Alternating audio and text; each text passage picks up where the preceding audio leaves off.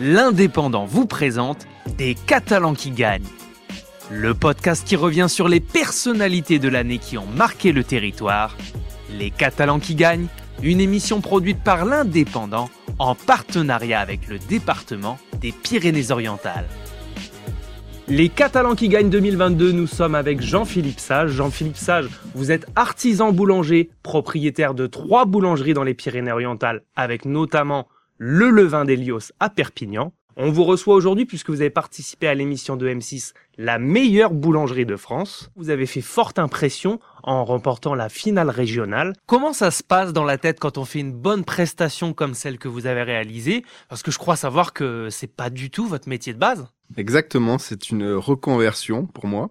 Donc, euh, bah, ce qui se passe dans la tête au moment où ça arrive, en fait, on est tellement euh, plongé euh, dans ce qu'on doit faire et dans les échéances qu'on doit respecter que finalement, on, réalise pas trop.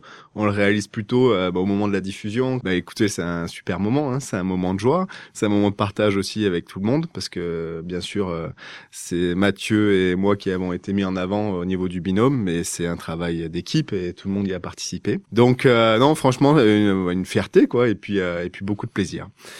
Et, euh, et, après, oui, ben effectivement, pour moi, c'est pas du tout mon métier de base. Moi, j'ai fait des études euh, dans le commerce. Après, je suis allé travailler un petit peu en Angleterre. Et puis, à mon retour, il y a 16 ans en France, un petit peu par le fruit du hasard, en fait, j'ai travaillé avec mon beau-père.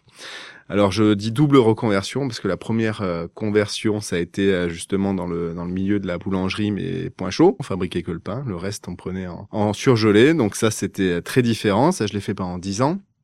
J'ai beaucoup appris euh, par rapport à la gestion des équipes parce qu'on en a ouvert euh, six ou sept sur trois départements différents. Donc à ce niveau-là, c'était euh, c'était intéressant.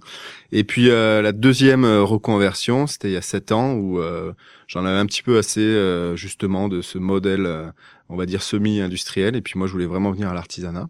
Donc j'ai passé des CQP qui sont des, des contrats de requalification en fait. Donc mais je me suis formé aux différents métiers. Alors bien sûr, on ne vient pas boulanger parce qu'on a un CQP euh, boulangerie. On apprend aussi euh, surtout euh, sur le tas ensuite, mais disons que ça nous permet on va dire de dégrossir la chose. Puis derrière ben ça a été tous les jours depuis sept ans pour chaque famille de produits. On a démarré par le pain, ensuite ça a été le snacking, la viennoiserie et puis en dernier la pâtisserie. Bien entendu, ce n'est pas moi qui fais tout. Euh, j'ai des très très bonnes équipes et notamment en pâtisserie où euh, moi je suis euh, je suis beaucoup moins spécialisé que que mes pâtissières. Donc voilà. Après, il faut savoir s'entourer, bien entendu. Moi, mon cœur de métier, moi personnellement, c'est plus le pain. je pense qu'avec un peu de de curiosité, d'ouverture d'esprit et puis surtout d'envie, je dirais même de passion, parce que c'est ce qui c'est ce qui nous anime nos confrères et, et nous. Eh ben on y arrive.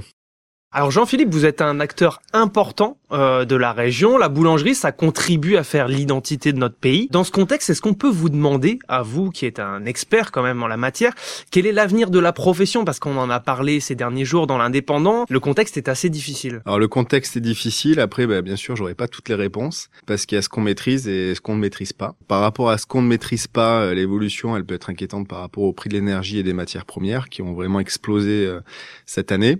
Euh, nous, on en répercute bien sûr euh, une partie euh, sur nos prix de vente, malheureusement. pour nos clients, on en prend aussi une sur nos marges, faut le mhm. savoir. voilà, pour l'instant, c'est jouable.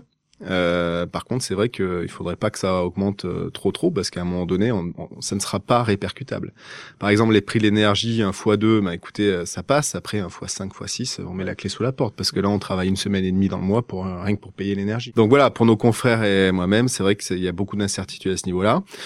Maintenant, on va rester optimiste euh, par rapport à ce qu'on maîtrise, en tout cas. Moi, je pense que l'avenir de la boulangerie, ben, on le voit déjà dans le passé euh, récent, euh, avec euh, le Covid, par exemple. Grâce à, une démarche qualité chez nos clients, chez les consommateurs, une prise de conscience, je pense aussi, qualitative, écologique, etc., etc.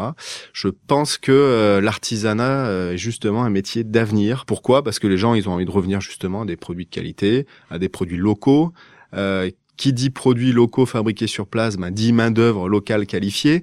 Donc en fait, ce modèle-là, il est vertueux à plein de niveaux que ce soit au niveau économique parce que du coup bah, ça fait travailler des gens ici avec des salaires plus élevés, faut dire mhm. ce qui est, euh, que ce soit au niveau aussi euh, des euh, producteurs parce qu'on fait travailler des producteurs locaux. Alors locaux, je m'entends. Au niveau de la farine, c'est pas forcément le département, c'est la région. Mhm. Et puis après, bah écoutez, si on a des équipes compétentes et si on est motivé, on s'en sortira par la qualité. Hein. C'est-à-dire que si nos clients sont satisfaits, ils reviennent et je pense que c'est comme ça qu'on assurera l'avenir du métier. Merci beaucoup Jean-Philippe Sage. Merci à vous. Bonne continuation. Merci. C'était Les Catalans qui gagnent, une émission qui met à l'honneur les personnalités marquantes de l'année 2022.